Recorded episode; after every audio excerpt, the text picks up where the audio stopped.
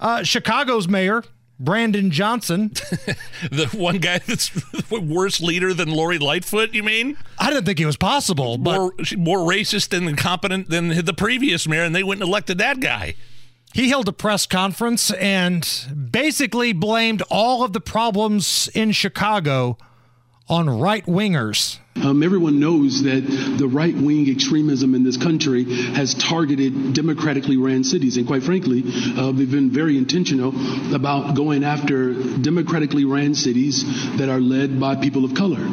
And their whole motivation is to create disruption and chaos because that's what this that particular party has been about. Right? This is the same political party that did not want to accept that President Obama was actually an American. It's the same Republican right-wing extremism that stormed the Capitol. It's the same right-wing extremism that refuses to accept the results of the Civil War. It's raggedy.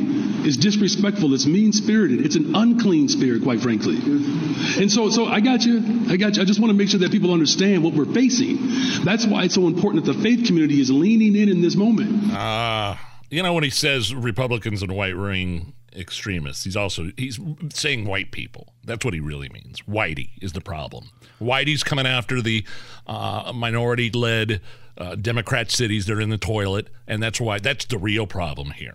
Assigning blame and, uh, and and claiming you're a victim. So I heard something in there about the Civil War. so if I understand this correctly, the newly elected mayor of Chicago is blaming their failures of crime, education, and safety on some hillbilly in Georgia. That's his excuse. Let that sink in for just a little bit.